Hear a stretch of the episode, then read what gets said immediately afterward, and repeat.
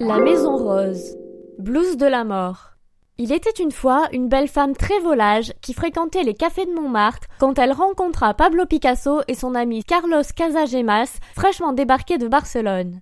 Casagemas tomba éperdument amoureux de cette femme qui s'en ficha royalement. Alors déprimé et alcoolique, il tenta de l'assassiner avant de se tirer une balle dans la tête. Picasso fut très blessé par la nouvelle et peignit la mort de Casagemas, qui commença sa période bleue, la femme s'installa alors dans la maison rose. Fin. Buzzy type. La note peut grimper rapidement ici.